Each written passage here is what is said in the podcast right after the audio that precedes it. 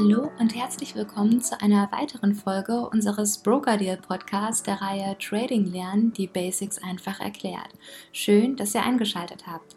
Ich bin Tina, habe selbst keine Trading-Erfahrungen, interessiere mich aber für die verschiedenen Investmentmöglichkeiten und freue mich daher sehr, erfahrenen Tradern wie Christian das Mikro unter die Nase halten zu dürfen. Ich bin bei meinen Recherchen auf die Plattform brokerdeal.de gestoßen und habe mich dort mit den verschiedensten Themen auseinandergesetzt. Da für mich als Laie beim Stöbern dann doch noch die eine oder andere Frage aufkam, habe ich mir Christian ins Boot geholt. Er handelt selbst seit vielen Jahren mit verschiedenen Finanzprodukten und war bereit, in einer Podcast-Reihe speziell für Trading-Anfänger sämtliche Basics zum Thema Trading mit zu beleuchten.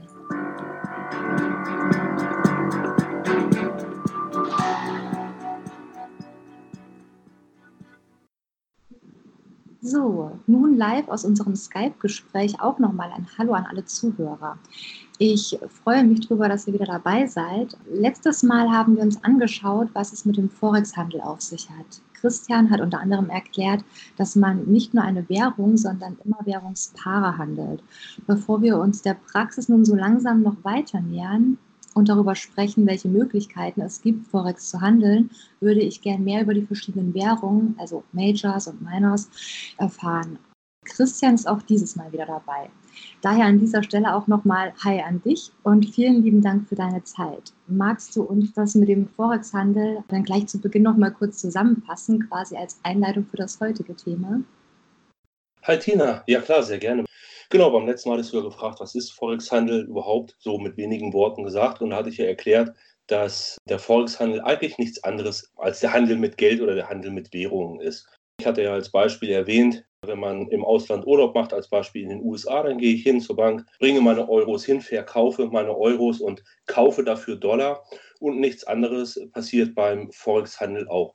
Wie du schon eben gerade gesagt hast, hier handelt man allerdings keine Währung alleine für sich, sondern immer Währungspaare, so wie in meinem Beispiel mit den Urlaubsvorbereitungen. Verkauft man also eine Währung und eine andere Währung kauft man. Die jeweilige Währung steht für die Wirtschaft eines Landes und man kann sich das wie beim Tauziehen feststellen. Ist die eine Wirtschaft des einen Landes etwas stärker als die andere, so sinkt im Verhältnis äh, der Kurs der Gegenwährung. Und so, ja, wie ich schon gerade gesagt habe oder versucht zu erklären, kann man sich das beim Tauziehen vorstellen. So versuchen beide Wirtschaften äh, zu erstarken und so kommt es eben zu den Kursschwankungen oder zu den unterschiedlichen Kursen der einzelnen Währungen. Okay, und letztes Mal sind dann ja auch schon Begriffe wie Majors, Minors oder auch Exoten gefallen. Und du hattest das zwar schon ganz kurz angeschnitten, aber kannst du das vielleicht trotzdem noch mal wenigstens kurz erklären? Ja, die sogenannten Majors, das sind also die meistgehandelten Währungspaare und das sind alle Währungspaare, bei denen der US-Dollar eine Rolle spielt. Also bei allen Währungspaaren, bei denen der US-Dollar mit im Währungspaar enthalten ist, das sind die meistgehandelten Währungspaare überhaupt. Das heißt, es sind die liquidesten und die werden eben als Majors bezeichnet. Als Minors, also die Währungspaare, die weniger stark gehandelt werden oder weniger oft gehandelt werden. Das sind ja eigentlich die Währungspaare, die den US-Dollar nicht beinhalten.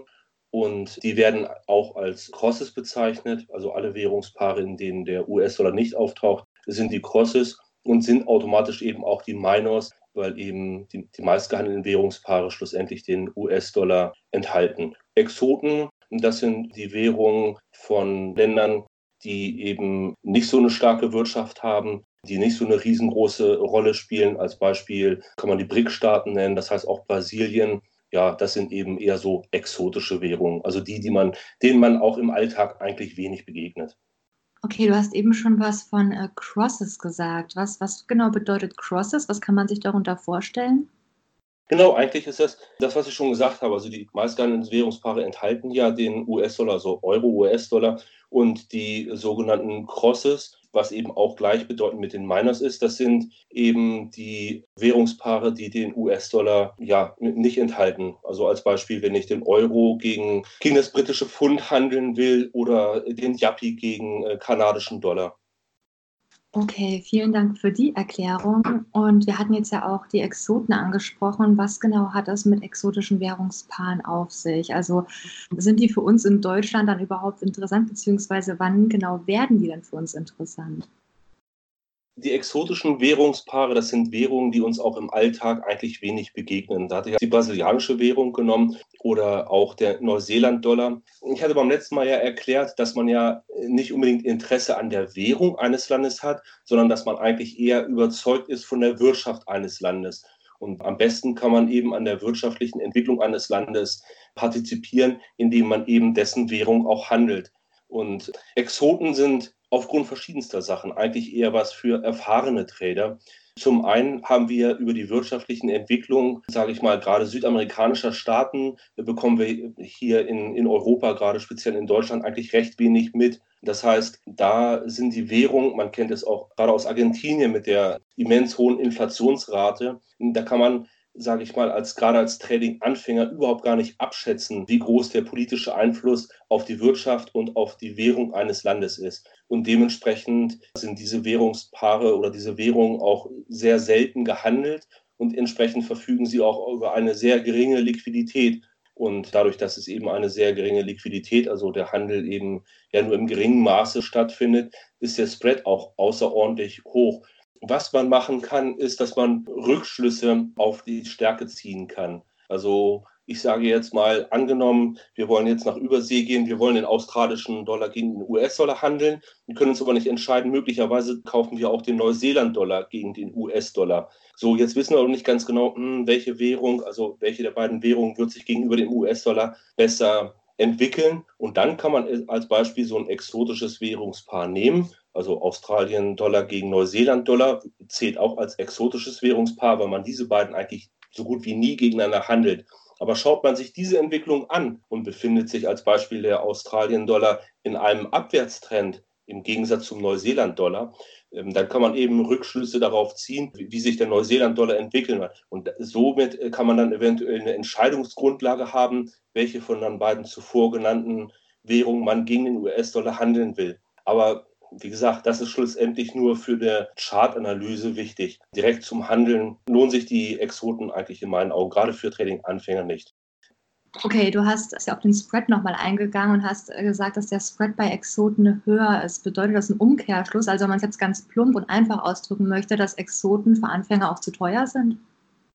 Ja, mit wenigen Worten ausgedrückt ist es ganz einfach so. Also wie gesagt, man muss ja sehen, der Spread ist die Differenz zwischen Ankaufkurs und Verkaufkurs. Mhm. Das heißt, gehen wir von steigenden Kursen aus, dann muss diese Hürde, die Hürde dieses Preisunterschiedes erst einmal überwunden werden, bis man in die Gewinnzone kommt. Und das ist der Grund, warum es eben sehr, sehr teuer ist. Das hängt natürlich auch von dem persönlichen Handelsstil ab. Das heißt, handelt man im Stundenchart, wo gerade im Daytrading, sage ich mal, wo man mit äh, Gewinnspannen von 20, 30 Pips arbeitet, die dann schon ausreichen, damit man in die Gewinnzone kommt. Das lohnt sich zum Beispiel beim Euro-US-Dollar, weil wir hier bei den meisten Brokern teilweise noch nicht mal einen Pip-Spread haben. Wenn wir aber bei den Exoten teilweise 50 oder teilweise bei ganz exotischen Währungspaaren einen Spread von 100 Pips haben, dann braucht man hier schon eine sehr, sehr lange Haltedauer, damit der Kurs überhaupt erstmal diese Hürde genommen hat, um überhaupt erstmal in die Verlustzone reinzukommen. Das heißt, eigentlich startet man sozusagen um den Spread schon im Minus, so kann man das sagen. Und deswegen ist das sehr, sehr teuer und deswegen für Trading-Anfänger eigentlich nicht zu empfehlen. Ich habe natürlich auch wieder fleißig gestöbert und dabei unter anderem noch den Begriff G10-Währung aufgeschnappt. Was ist das denn und ist dieser Begriff bzw. die Währung, um die es da geht, für uns überhaupt relevant? Ja, die Währungen, um die es da geht, sind tatsächlich für uns relevant, wobei dieser Begriff G10-Währung eigentlich im Forex nicht so geläufig ist. Auch da überlegt man eigentlich, wie genau diese G10, da denkt man ja eigentlich an die G10-Staaten, das heißt die zehn stärksten Wirtschaften. Bei den Währungen ist es allerdings anders. Ja, da gehören natürlich diese Staaten auch mit dazu. US-Dollar, Euro, britisches Pfund, das heißt, das entspricht ja auch den G10-Staaten. Ähm, aber genauso enthalten sind der japanische Yen, der australische Dollar und so die norwegische Krone und die schwedische Krone gehören ebenfalls mit dazu. Also von daher kann man die Bezeichnung der G10-Währung nicht eins zu eins zu den G10-Ländern gleichsetzen. Von daher ist das ja wahrscheinlich ein wahllos äh, gewählter Begriff. Schlussendlich sind diese zehn Währungen die meistgehandelten Währungen. Ja, vielen Dank, dass du dich auch heute wieder so geduldig allen Fragen gestellt hast. Wir lernen das ja wirklich alles von der Pike auf. Und an dieser Stelle auch nochmal herzlichen Dank an alle Zuhörer, dass ihr wieder eingeschaltet habt. Da ich schon mal weiter auf Broker-Deal und überhaupt so ein bisschen im Netz gestöbert habe, denke ich, dass wir nächstes Mal auf die verschiedenen Möglichkeiten oder auch Wege, Forex zu handeln, eingehen könnten. Und ihr könnt euch natürlich trotzdem gerne auch bei der Redaktion melden, wenn ihr Fragen rund ums Trading habt. Ja, damit wir uns an den folgenden Podcasts auch wirklich mit den Themen beschäftigen, die für euch interessant sind. Bis es soweit ist, schaut euch doch gerne mal auf brokerdeal.de um. Da findet ihr wirklich viele interessante Ratgeber rund ums Trading. Und ja, nochmals vielen Dank fürs Einschalten und bis zum nächsten Mal.